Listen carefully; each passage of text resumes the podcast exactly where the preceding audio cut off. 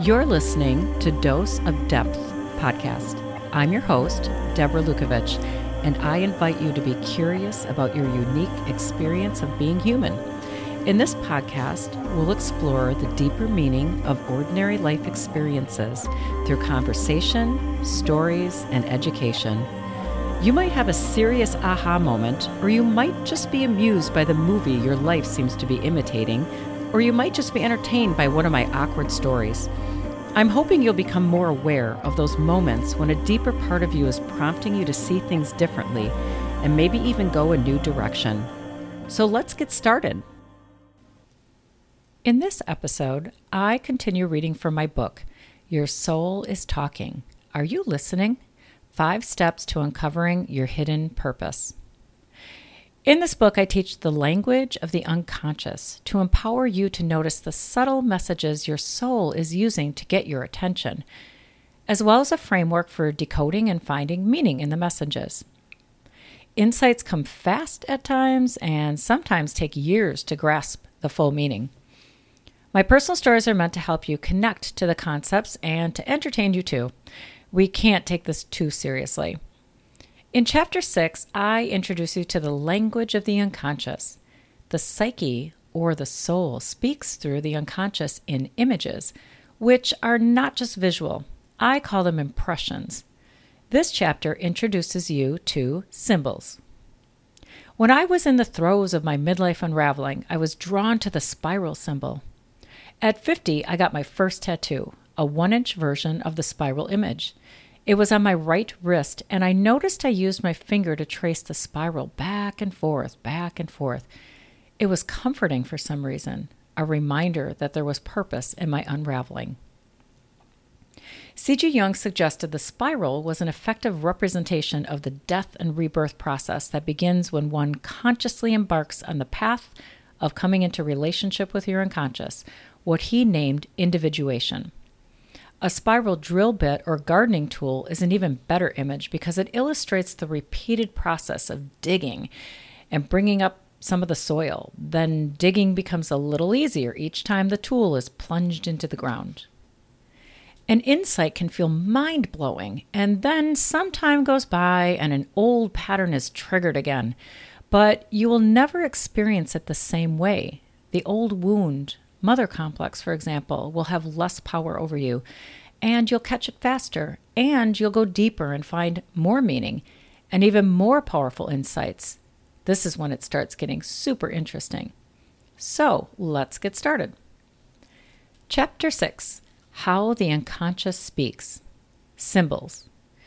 In Chapters six through fifteen, I will share my take on the most common images that the unconscious uses to try to get your attention.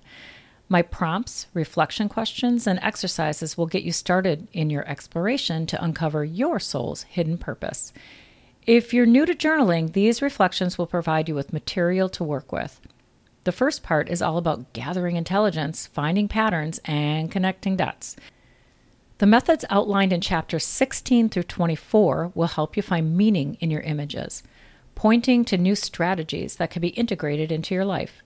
You are a bottomless pit of interesting insights about yourself and the world around you, and the world needs you to uncover and pursue your soul's purpose.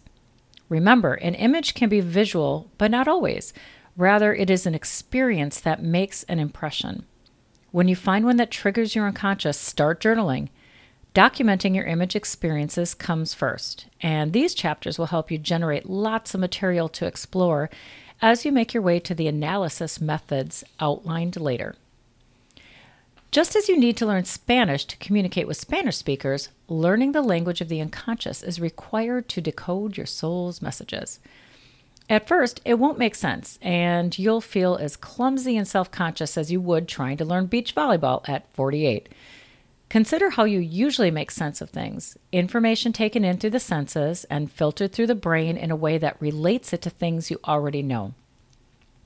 Making meaning is prejudice towards fitting into or building on top of existing belief systems, which are based on assumptions about people and how the world works. This is not a bad thing necessarily, especially when it comes to certain kinds of knowledge. We cannot go from mastering addition right to algebra, for instance. The language of the unconscious is mysterious, sneaky, paradoxical, ambiguous, and understanding it requires patience. It feels irrational to the newbie that has not cultivated the capacity to have a dialogue with the inner personalities, which sometimes play well together and other times clash.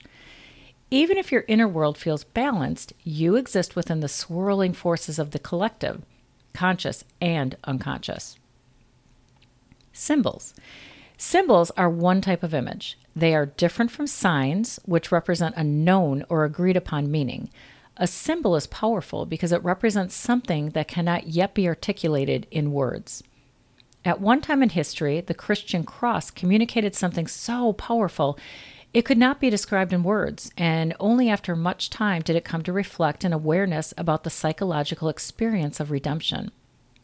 It is possible that, as it became more of a sign, the loss of mystery caused the cross to lose its effectiveness as a religious symbol. That fiery red and orange logo for Pacifica Graduate Institute acted as a symbol for something of which I was not yet aware. I felt its power as it called me to do something that I could not rationalize, even to myself. I experienced a knowing that superseded my intellect. The nature of the call felt transcendent, and the knowing caused great distress because I lacked a framework for understanding what was happening to me. The meaning of the calling revealed itself to me over time, as if my soul knew that too much too soon would send me running the other way. Reflection questions. Are there religious or other symbols that affect you powerfully? What emotions are stirred when you connect with these symbols? A sense of eternity, peace, arousal, anger? Do you find yourself pulled towards certain sights, sounds, or scenery?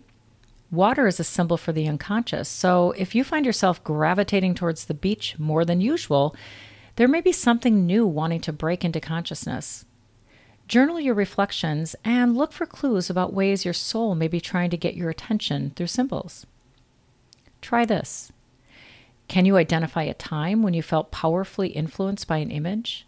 A logo, an image on a billboard, watching a sunset, the experience of yoga or meditation.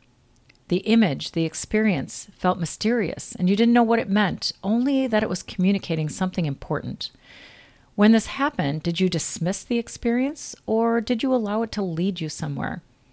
Did the image's pull lead to an action, decision, or other shift that set you on a different path? Journal as much as you can remember about the image, when it occurred, and the circumstances of your life at the time. Try drawing the image or the parts of your experience that you cannot articulate in words.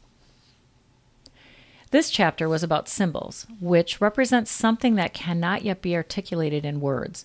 The reflection questions and exercise were prompts for you to explore times in your life when you might have missed the opportunity to explore a symbol that was trying to get your attention. Finding meaning in this prior experience will help you be more alert in the future. I hope you enjoyed my reading of Chapter six, and will stay tuned for what comes next. And if you can't wait to learn about the other nine ways your unconscious tries to get your attention, purchase a paperback or an ebook. There's a link in the description box, along with one to my website. Thanks for listening and sharing with others who need my framework for self-reflection. Until next time. I'm your host, Deborah Lukovich, and you are listening to Dose of Depth Podcast. To get updates on new episodes, my writing, and how I teach my clients to get to know that deeper part of themselves, go to Deborah Lukovich dot com.